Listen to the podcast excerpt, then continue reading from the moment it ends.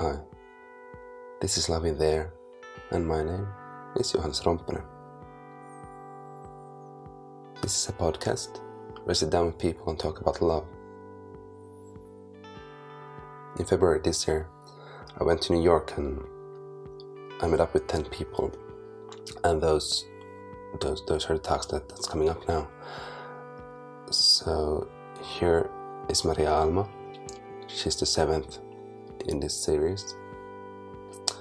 Actually, when I was planning my trip to New York, I put a message on my Facebook wall asking for suggestions on people to meet. And so Emilia Lahti, she connected me with Maria. And it was actually a true blessing. I ended up staying at her place, and she spread the word, and actually half of the recorded talks are somehow connected to her. So she kind of became a producer for the project, and that was exactly what I was needed. Here we sit down at her home one late evening. She speaks about her friendship with Moyo, who is imprisoned and sentenced to death. They became pen pals, and they also created an exhibition, Buddhas on Death Row, showing a series of Buddha portraits by Moyo. I'll read a short quote from him, and then let's get into our talk. I have committed some grave acts in my life, and I will never be able to undo them. Yet, the very least I can do is to improve myself. Here's our talk. What if I read this? Yes. And then we take it from there? Yeah, sounds good. Please do. Okay. Are we on? Yes.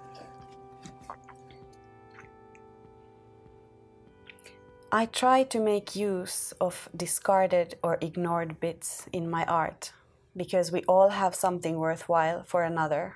We just have to find it. It took me coming to death row to find my worth as a human and as a citizen of the world.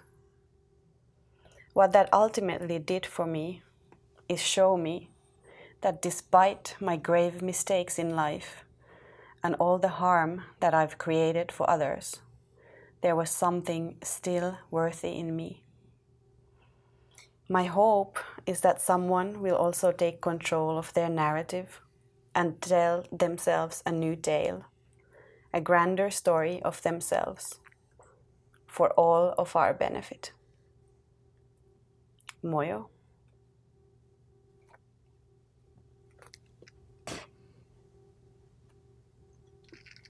That's beautiful. I started to think about myself, of course. Mm. And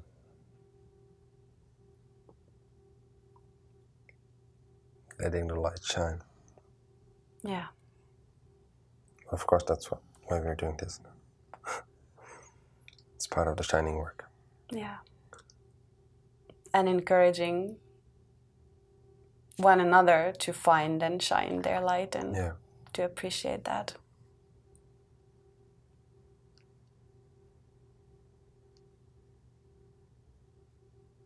So who is this Moyo?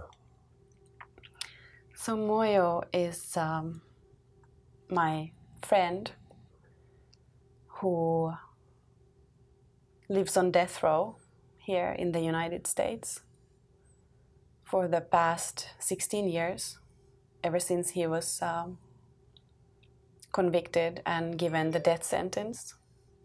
He's been living in solitary confinement in the prison. So that means that he spends nearly 24 hours each day in a cell that is in size smaller than an average parking lot. He has a small sliver of a window towards the ceiling of his cell. And during his nearly 2 decades of incarceration, he has turned to a inner journey of soul searching and transformation, and he has found art. He's a self-taught artist who has turned to creating art as a way of healing himself and of striving to offer something positive out into the world from behind the bars and the walls. Did he find art in the prison, or did he have a relationship with making art? Before. As a teenager, as a child, a young person. He has told me that he was interested in making pictures, but really his kind of blossoming as an artist really came about in prison. And as we sit here surrounded by some of his works, what strikes me about the works is really how, well, ultimately the spirit of creation and the force of creativity that we all have within us, and the ability to make things of beauty even in the most hostile and violent and darkest of circumstances, out of different kinds of bits, like even seeds that birds have dropped to the kind of the outdoor cage where Moyo gets to have recreation a few times a week outside. Or then elements that he has collected from mail that has been sent to him by friends. So it also strikes me that a lot of these artworks really have the presence also of friends who have sent different things, and then you mix and match them and weave them into art.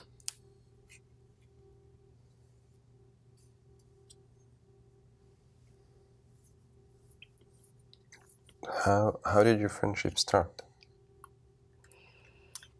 2014, I was on the computer, in the internet. That was in Finland, in Helsinki then. And I just somehow stumbled upon the website of an American organization that facilitates pen friends to people who are in prison, with the mission of fostering positive connections. And I was very curious. I never knew that such an organization exists. What's the name of the organization? It's called Write a Prisoner. And then I started kind of exploring the website, and then I found Moyo's profile there, and it just struck me with kind of the common denominators, interest points, which included art, but also meditation practice and yoga. And I decided to write to him. So that was 4 years ago.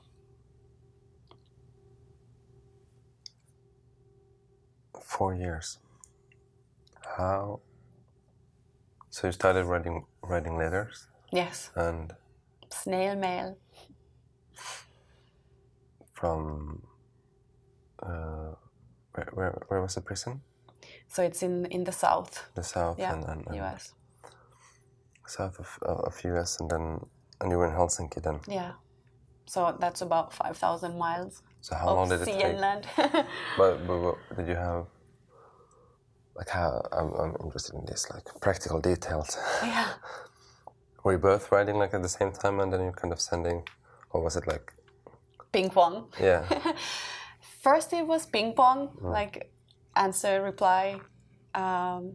But then later on, it's also just kind of train of thought, that exactly. You write and you send, and, there are letters traveling back and forth kind of simultaneously. And it's a conversation that just takes place over snail mail. When did the pictures come in the picture? The art pictures. Yeah. So I think I received the first art picture from him as a gift, and it is actually this one over here. If you pick up this, which has like very pastel colored vibe, So he sent it to me as a gift in 2015. This one is entitled Yogini. It's a portrait of a Buddha-like face. And when I received this, it was kind of from this piece of artwork that slowly this seed emerged, and ultimately it led to kind of this vision that I should organize an art exhibition for him, as I saw more and more of his art and learned more and more of his story and the intention with which he creates these pieces of art. That was the first exhibition in Finland? Yes. So then things just started moving. I had never organized an art exhibition before. I had no idea how it's going to unfold. I just asked him, and it was actually so meditation practice for me is kind of this foundation of my life, and it was in meditation where I just kind of got this vision of that exhibition, and I asked him, like, what do you think? Should we collaborate on this? And then we just started moving, and it took about, I would say, 7-8 months probably. And what was really interesting was finally actually to witness how it was a very effortless, like things just lined up and kind of happened. And the exhibition Buddhas on Death Row opened in Helsinki on August 11th, 2016.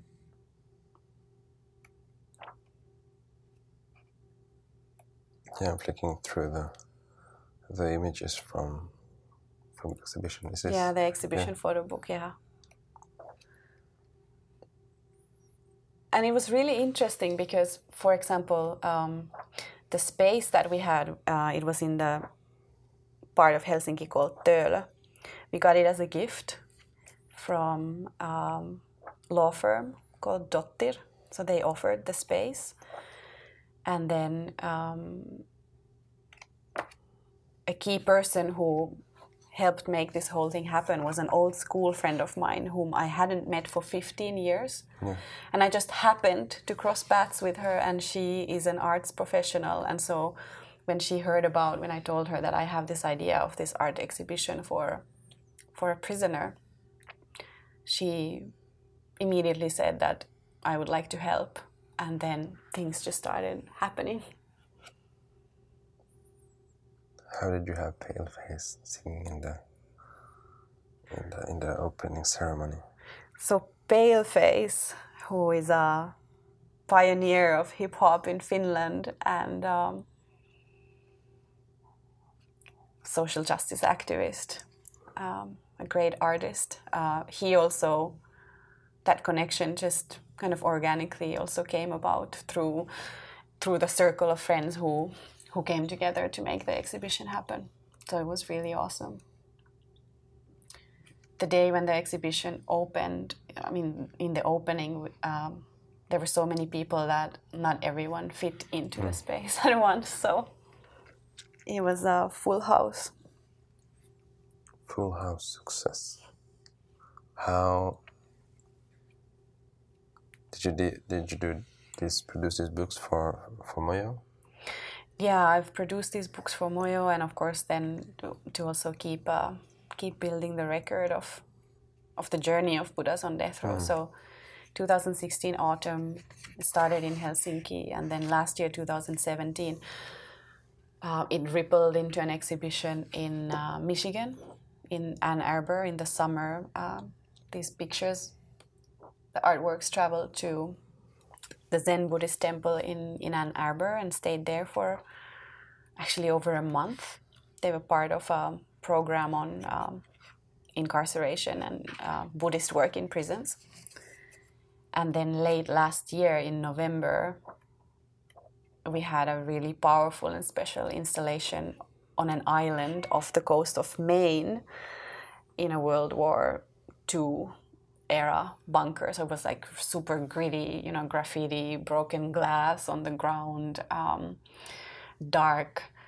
And it was Moyo's vision that let's use flashlights, you know, that all the people who come and see the art should, you know, use flashlights to illuminate the works and to look at them. And it worked really well.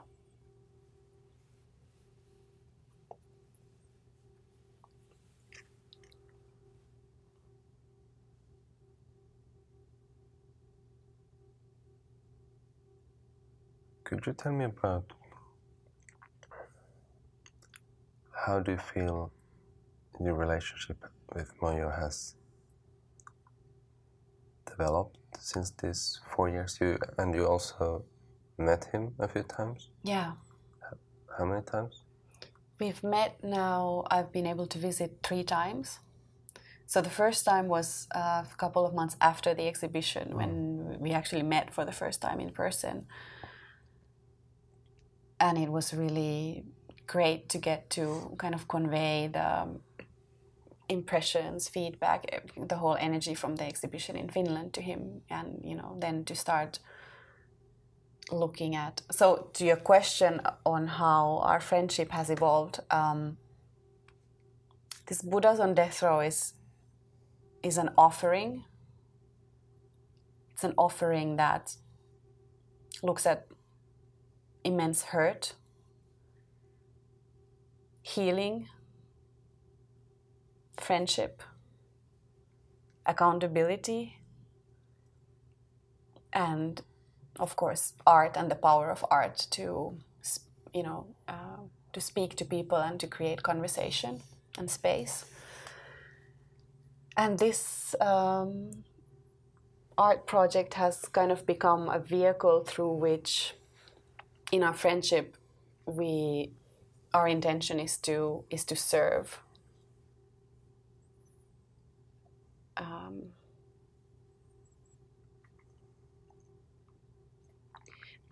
I would want to say that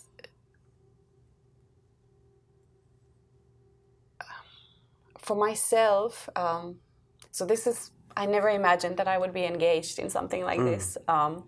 So it's been a really... meaningful journey of purpose, of learning, and of responsibility. To kind of be the person here on the outside in the free world, to, you know, hold this art and, for example, to hold the space when there's an exhibition, when people come. In Helsinki, I really saw over 300 people came to see the art, and I really felt... as I was present, that a lot of people came with truly open hearts, deep listening and presence.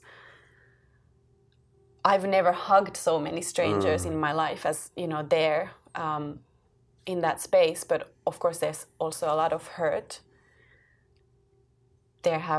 There's also been very doubtful feedback in terms of, you know, where are exhibitions for victims, you know, for those who have lost loved ones to violence and to murder. And that question is such an important question. And the learning around this question has been very vital for me personally to come to understand, for example, that much of the pain of victims goes unhealed. And sometimes it's the person who has harmed that can also make an important contribution towards healing. And the importance to create channels and spaces where those who have harmed can express remorse with no expectation of how it's going to be received, but to express it nevertheless.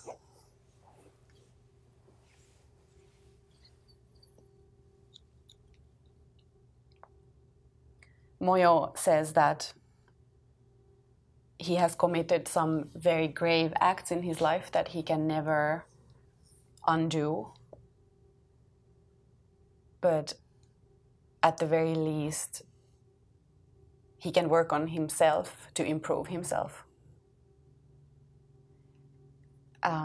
And it's that journey from darkness to light that I find to be very powerful. And we all have those journeys in different ways in our lives. Yeah, I was going to ask you, like, what motivated you? Was it this journey, like this, motivated you to keep?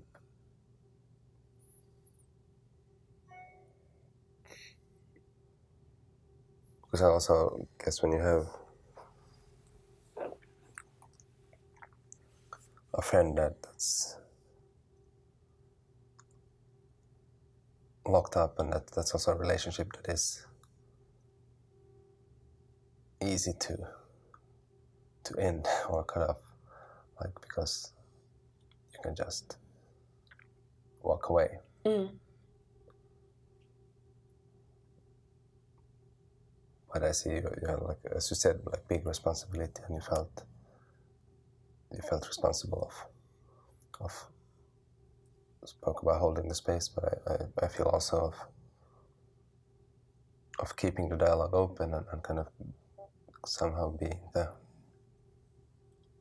vessel of this message. Yeah. And I was thinking, just does he have a lot of pen pals?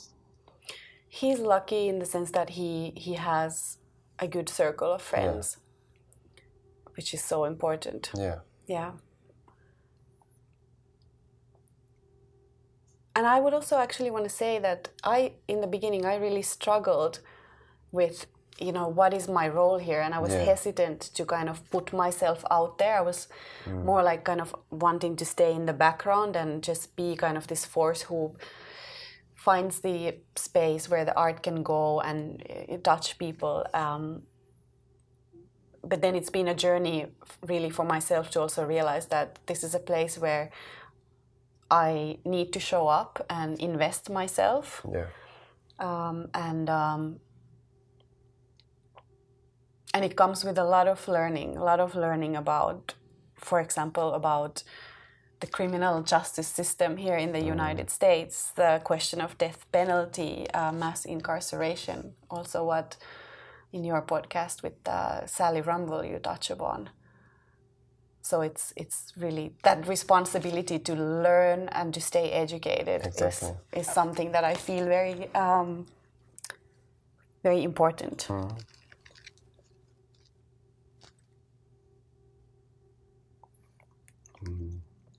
This is probably a sidestep, but I'm doing it anyway. I was thinking about, you kind of mentioned about, like, you thought about your role, and as I already said several times, you helped me a lot with also arrangements here in New York for my podcast, and it was really beautiful to see how,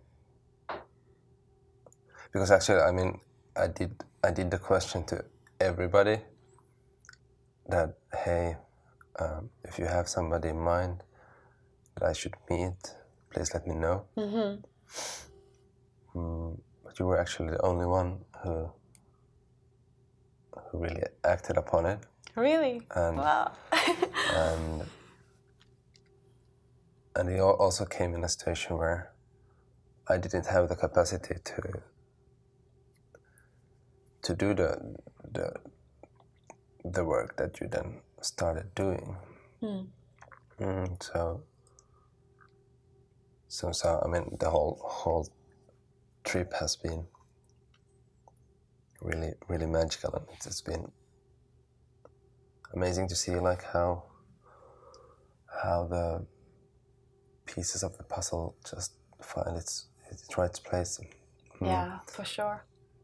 But I was thinking, like, is it something you've thought about? It seems to be in your personality, like the way of how should I say, commitment, or the way of wanting to, maybe the way of wanting to be of service. Yeah. And when talking about love, I feel that's like really a strong, loveful action. Yeah. Is it something that you're aware of, or is it something that, like, yeah, can you elaborate on this thought? That's a really beautiful question. Thank you for that. This is something that I find that I have, you know, the word service or of being of service. I've discovered that that's where I've come alive. And it's the beauty of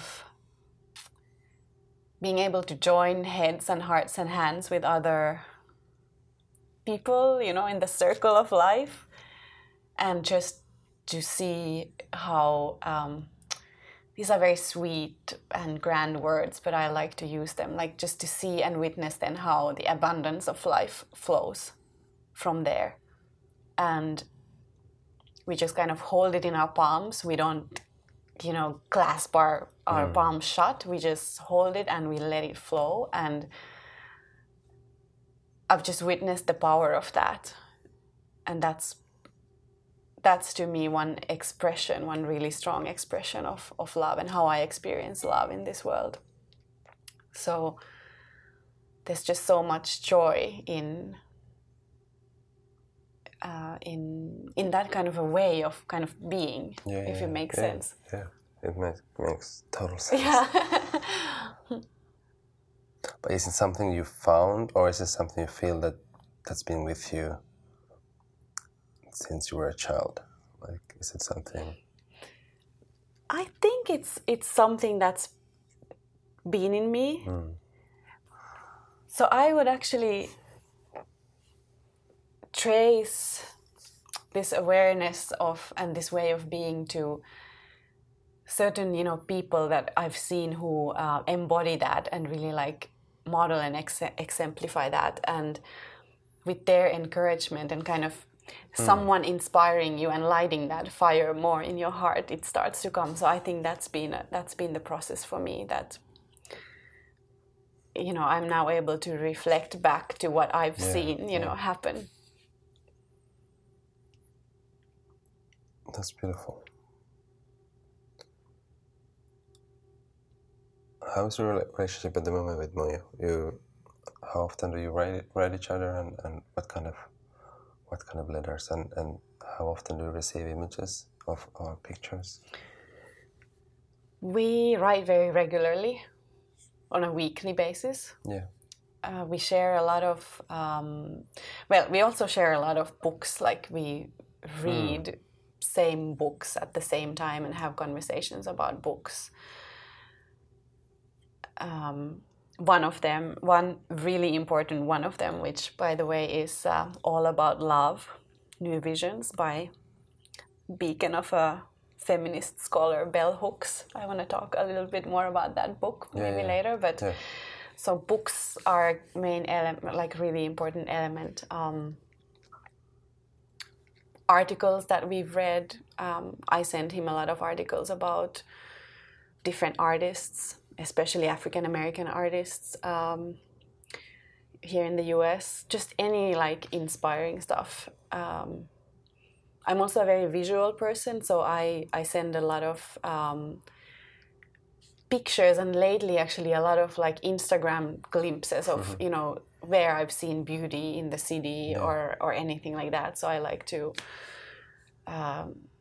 I just like to share those kind of glimpses, and I can't even understand what it means for someone who is in solitary confinement to receive, you know, those kind of images. It came to my mind. You said you also have written about the podcast, and you said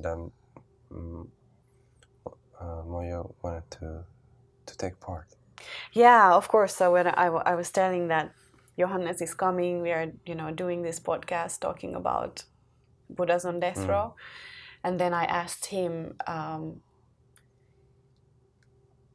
what does love mean to him? How does it manifest in his life? How does it manifest in this art project to him? But then in his response, he sent one very concrete narrative about, and this goes back to the book All About Love, which is really a revolutionary book. It opens... I felt also when I read the book, it really opens you to perceive love as a verb, and you know, what does it mean in our lives? How does it look in action? When is this book done?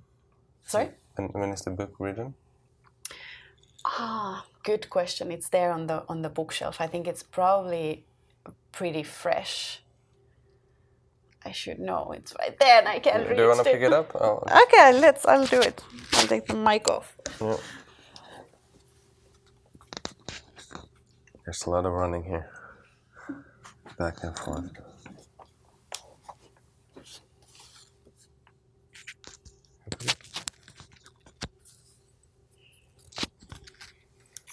So All About Love, New Visions by Bell Hooks came out in... first perennial edition published 2001. And actually, I said it's pretty fresh. Well, it always continues to be fresh, but 2000 was actually the first year when this came out. So, wow.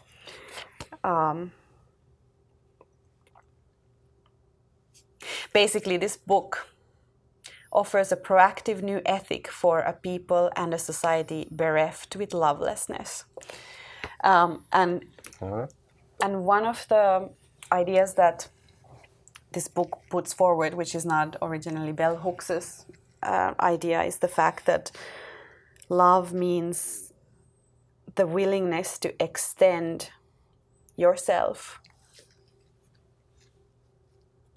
for the purpose of nurturing one's own or another's spiritual growth.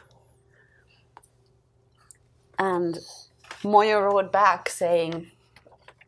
thinking about what love means to him, how it manifests in his life. So he's saying that for me, the book All About Love opened the door for me to love really my perceived enemies or people who in some moment in the prison environment he might think of as expletive words here, I won't repeat them. So he says, if love is about extending oneself for the spiritual evolution of another or self, then even with my enemies, I can contribute to their evolution, even if it means just ignoring them. This means that if all I can muster at the time is to just go in the other direction when I see you, well, I'm extending as much of me as I can in that moment by at the least keeping my anger or resentment from affecting you negatively.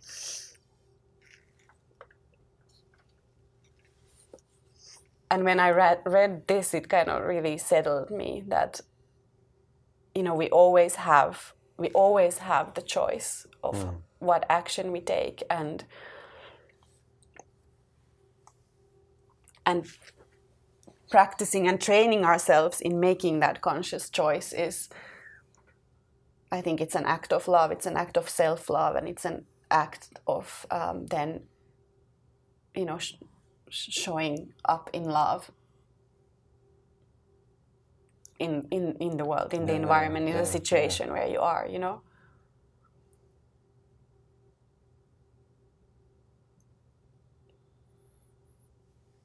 I don't know, what thoughts do you get?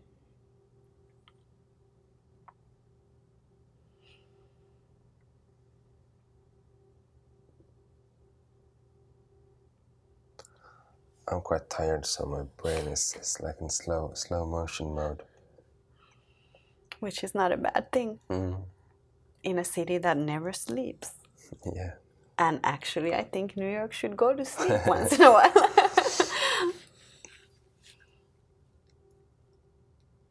I was going to ask you, what do you think about love and what love means to you? But I guess you said some things already there. But I would actually like to answer that question. Yeah, please do. And I knew that you were going to ask this question, and this morning when I was thinking about this, I kind of panicked and I was like, I don't know what to say. That's okay too. Exactly, but so then in the morning I was doing sun salutation practice, and suddenly it struck me, this sentence came to me, that love is sunlight. Mm. And this is not to ignore moon and the stars, because we need them as well, and we have the cycles. But, you know, love is sunlight, and that's the keeper of life here on this beautiful planet of ours, where we are all related and we are all connected in the web of life. And this is something that we urgently need to, like, renew and strengthen this understanding. And then it goes back also to the inner light, how important it is to encourage one another to find or even to reclaim our, you know, inner beacon, so that we can radiate our light into the world, to one another, and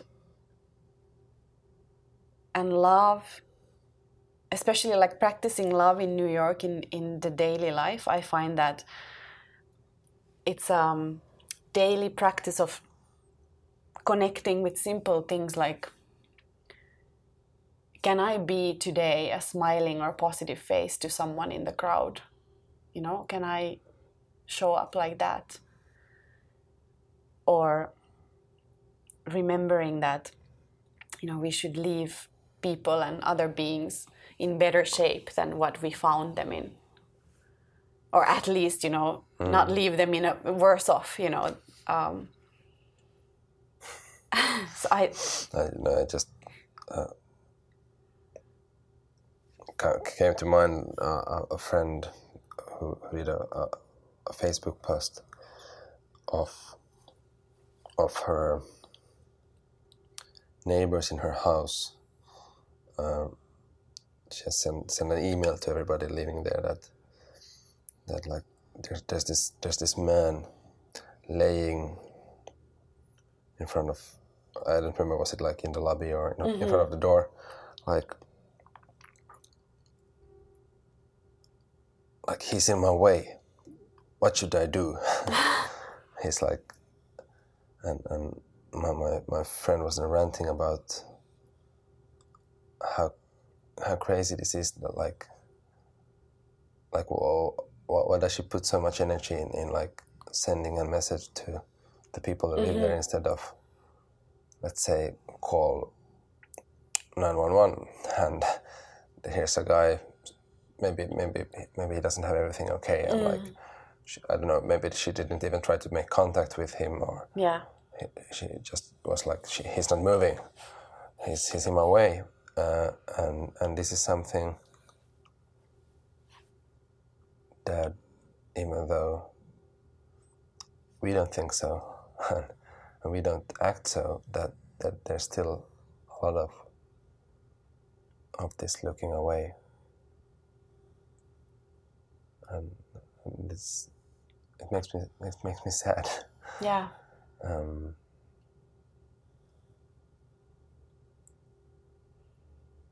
But I guess the only thing we can do is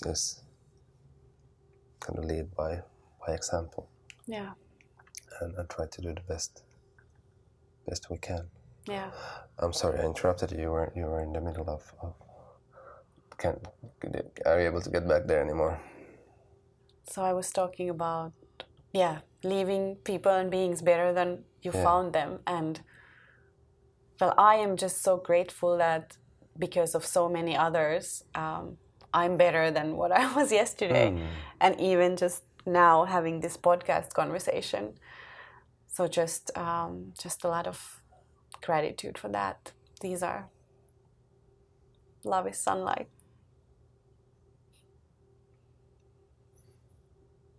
Yeah, what is sunlight? It is the life energy. Yeah. It's been also, I mean, I've just been here now for 2 days, and but the experience has been extremely strong. I guess like New Yorkers have a tendency of like, or people have the image of New Yorkers that they're really harsh and mm-hmm. like, and kind of just minding their own business.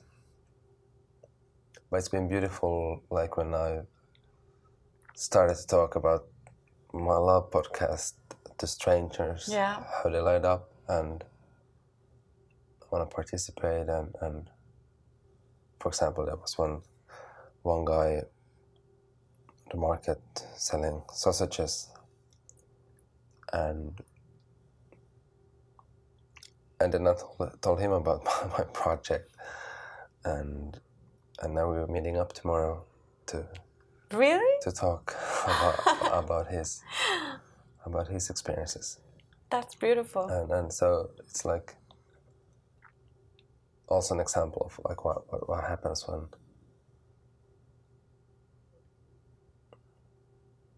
you're kind of open to life. And yeah. then we also talked with you earlier about yesterday. We talked about the flow of life and just like accepting the flow and yeah. seeing kind of where it takes you, yeah. and kind of being in it and getting out of your own way. Yeah. Yeah.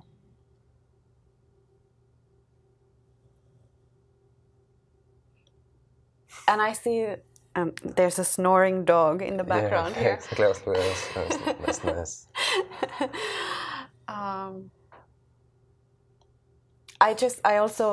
I find it so meaningful to have kind of this intertextuality between the different love podcast episodes. I mentioned the one you had earlier with Sally, and then the conversation you had with Chad Harper about the amazing transformative work that he's done with youth in some of the hardest, toughest schools here, and how he has. And he continues to leverage hip-hop as a positive force. And let's see in which order I'm gonna publish them. Might be that I'm gonna publish this before. Okay. Before that. Yeah. But yeah. But with that also, I was just thinking about Moyo and how he said once that, had he had a mentor when he was a, teenager getting into trouble, his life path would have probably been quite different. Yeah. So.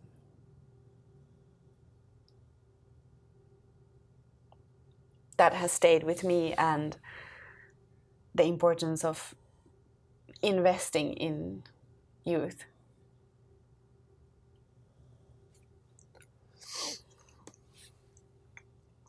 Especially as a father of three, it's also an topic that's often on my mind, like the responsibility of parenthood, and like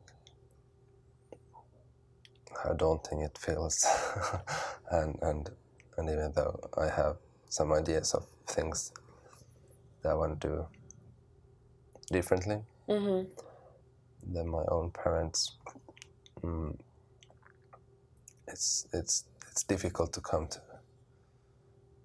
like, to accept the fact that I will also be doing mistakes. Yeah, yeah. And kind of that's part of, to accept that as a part of parenthood. Yeah. And.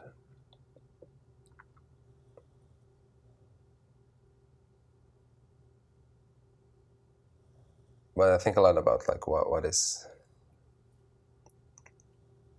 how can I support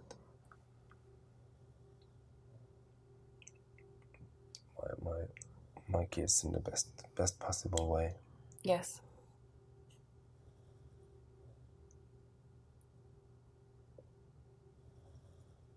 And yeah, you were talking about, I was thinking like about responsibility and how I also feel,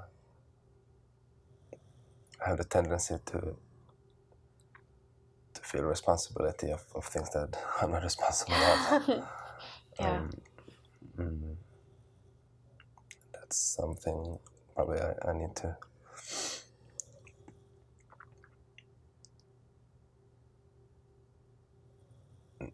need to learn to kind of dismantle in certain ways. Yeah. Because I can't take responsibility of other people's feelings, and there's a lot of things that's simply just not my business. Yeah, and out of your control. Exactly. Yeah. So I shouldn't put energy on that. Yeah. Instead, kind of focus on things that I can change and that I can have an impact on. Yeah.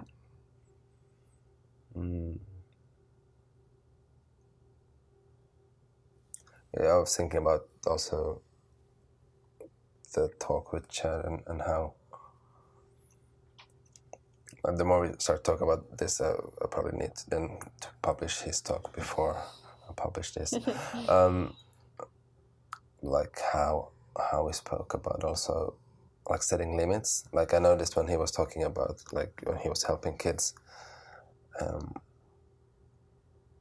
but then he said, of course, that he's been doing this like for 10 years, and he's been practicing putting the limits. Yeah. But he felt so confident. I was like, wow, I wanna be as confident as him in setting my limits. Yeah, yeah. And because with him, you also saw kind of the strength also of setting the limits, like it made things so much clearer, both for him and for everybody else. Exactly, that's the clarity, and then just the clarity in those human relationships, and interactions. Yeah, and it comes in. I haven't thought about that, but that you're completely true that it's. It's in all relationships. Yeah. Yeah. Yeah, I recognize that as well. Yeah. The need to improve in this area.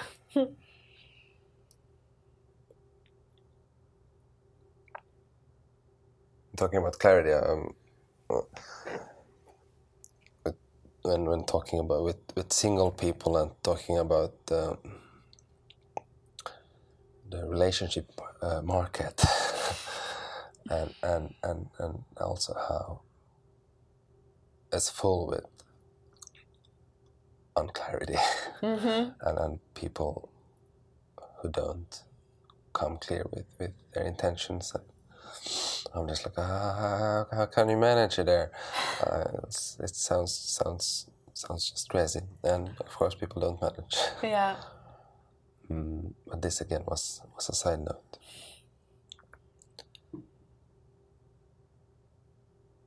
It's like jazz with a lot of side notes. Yeah. It's life. Yeah. I'm looking at the paintings. It's really, really strong, the work. Yeah. How. Like, why Buddha? What is the story behind the kind of form? The form. So Moyo has told that he organized a meditation retreat for himself in the solitary cell, but that he imposed like a disciplined structure for himself to follow. And that was at a time when he had been exploring art. And then at the end of the retreat, he came to the realization that by studying the form, the face of Buddha, that was something meaningful for him. And that might be something that might also be a way to offer something meaningful to others. And of course, the Buddha as an enlightened master, who is one of the, you know, great masters who are giving us very vital tools in life. It's grounded in, you know, a regular meditation practice, for example, and connected to that practice. So it's like, I would say that the picture of the Buddha is kind of the meditation, part of the meditation of cushion, of your seat, of your butt. Yeah, I was going to ask, like, that is the painting in itself also, kind of meditation. Yeah, yeah. Mm.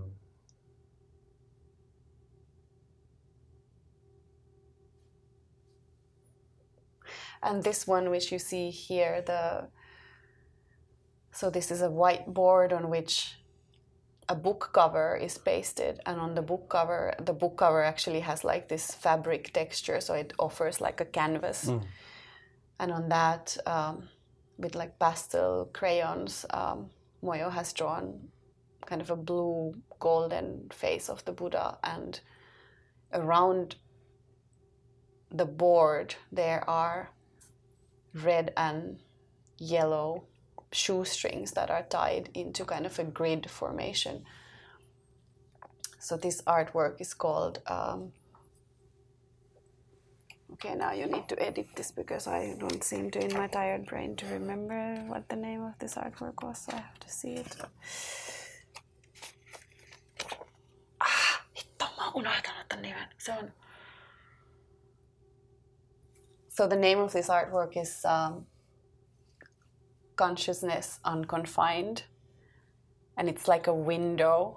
So Moyo has explained that this is also this like a window that our friendship is for him, like a window into the world, a window into shared practice.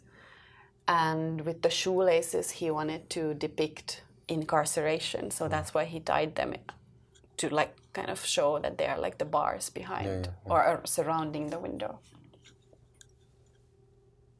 It's strong work. Yeah.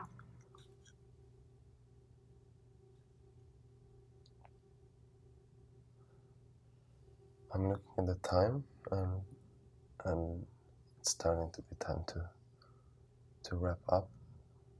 We can still go through some topics if you like. Do you have something? Yeah. Is there something you would? I might want to read a message from one person who has reacted to this exhibition. So just to share that. Yeah, that sounds beautiful. And then I would want to share the poem in the end. Yeah.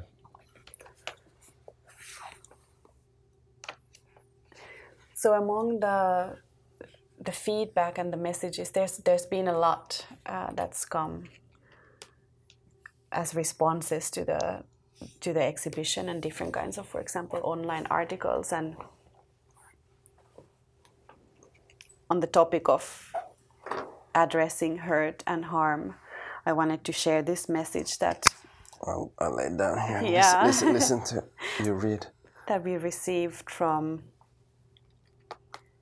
a lady who herself is the victim of a violent crime. So say again, from where was this? So this was in response to an online article about the exhibition. Yeah. And she writes, "This touched me very deeply and in a positive way. I am the victim of a violent crime. My ex-husband killed my friend in front of me and also shot at me. As I read this article, I thought a lot about him. He has managed to put writings on the internet that show how angry he is. He thinks he is the victim in all this. He has never expressed remorse to me or to my friend's family. I can only hope that he someday comes to the realizations that Moyo has. It is painful for him, I'm sure, and painful for me and all the other victims too. So much pain. When I got to the part about someone commenting that, you know, we should have a gallery for victims, art expressing the hurt and the needs of victims. So in response to this, she thought, yes, that's important. However, it's just as important for the person who did wrong to come to terms with that and to heal themselves. Someday my ex-husband will get out of prison, and if he's still angry, what will he do to me? Who will he be? For everyone's sake, I don't want him to hurt anyone else. I would rather see his name on a gallery wall along with his beautiful artwork. That was beautiful.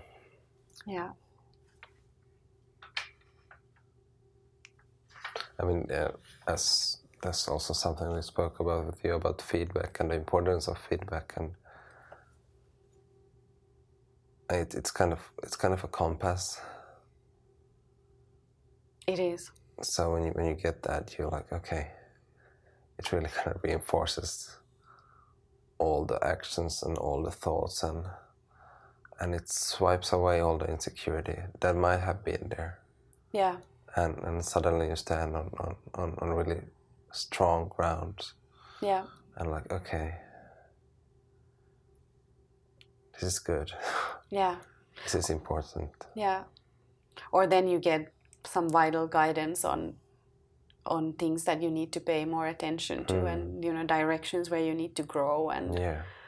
So it is so valuable.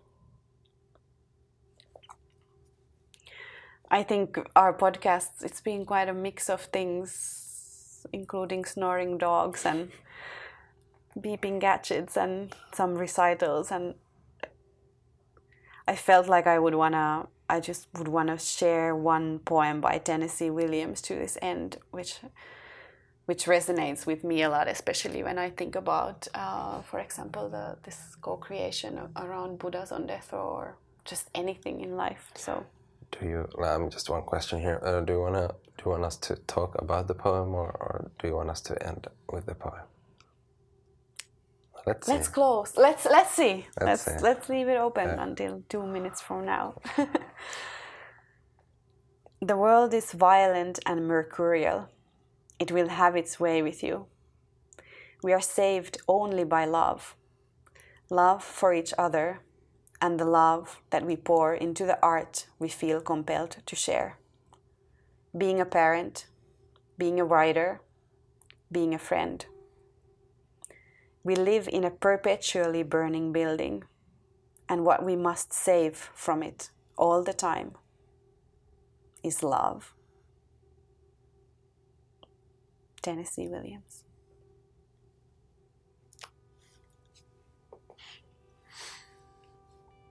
That's beautiful. So many beautiful things today. Yeah. So many gifts.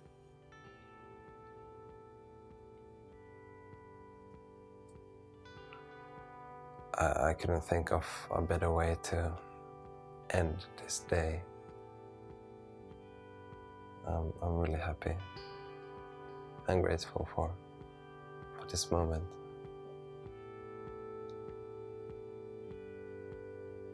And I'm really happy for having a new friend in my life. Yeah, me too. So it's been really beautiful getting to know you. So thank you. Thank you.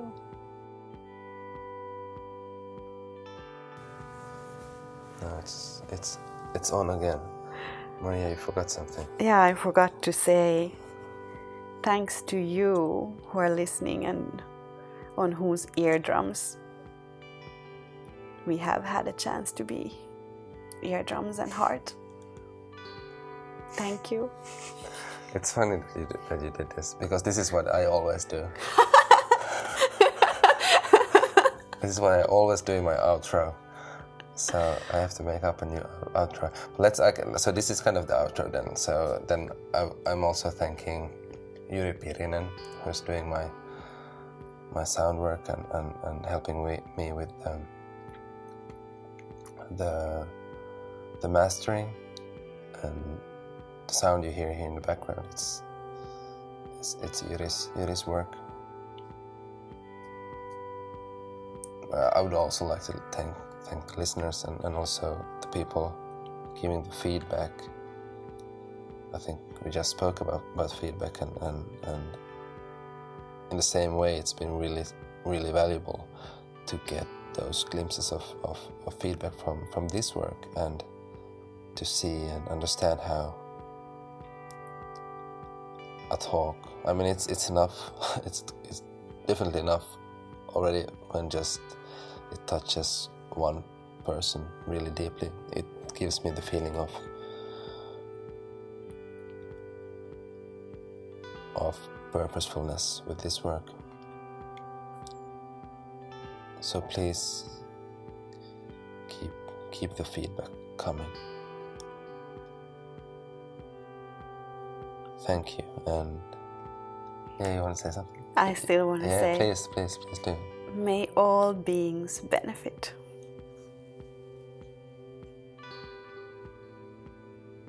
I think I'm gonna take this as a future ending. Say, may all beings benefit. May all beings benefit. Thank you. Bye-bye. Bye-bye.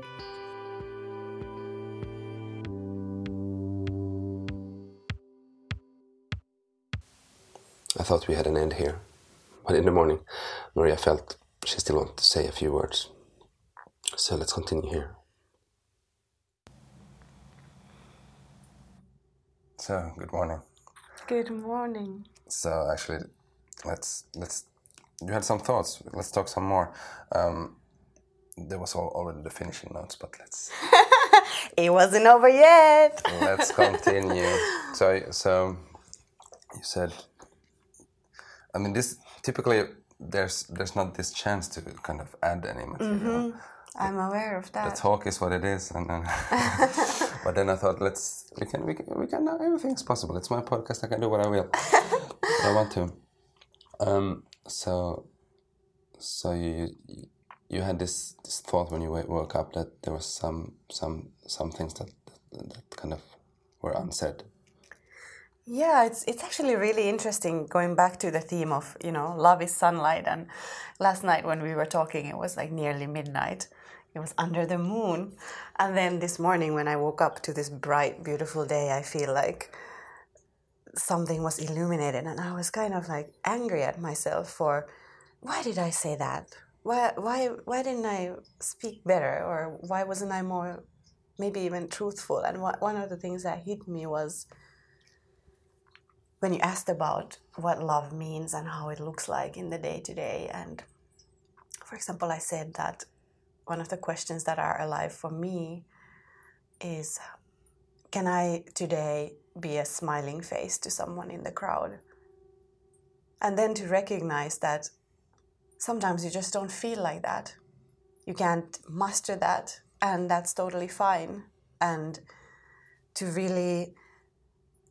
be present with our, our, shall I say, perfections, but none of us are perfect, and to embrace our perfect imperfections, the self-acceptance, and to be gentle and kind and loving to ourselves, no matter what. And some days are just like that, and you are not that smiling face in the crowd, and that's, that too is okay.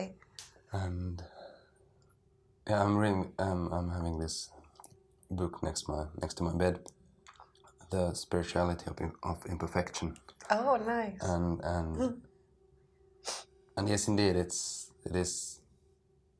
I think it's a crucial part of living a loveful life, to embrace the darkness of humanity and of ourselves, and to see all parts, and to see ourselves as whole. And I think that's that's essential. Yeah. But yeah, I'm thinking also about yesterday that for me, I feel it's completely okay to be, you know, it is what it is, and it is, let's say if the moment is full of sunshine, then I think it's okay to let it shine. Yeah, and kind of to be in that sunshine, and you don't kind of always have to reflect and try to be complete in every. Exactly. I think this is also like, in a way, the same thing that okay, it was a moment of sunshine, so I think it's, you don't necessarily have to go to darkness. Yeah. But yeah, it's this is life. This is life, and it's pretty awesome that we were able to kind of embrace this arc, you know, coming to this morning and then having this little tale to yesterday's conversation. Good, but let's end the podcast for real now then. For real. Thanks, Maria. Thank you.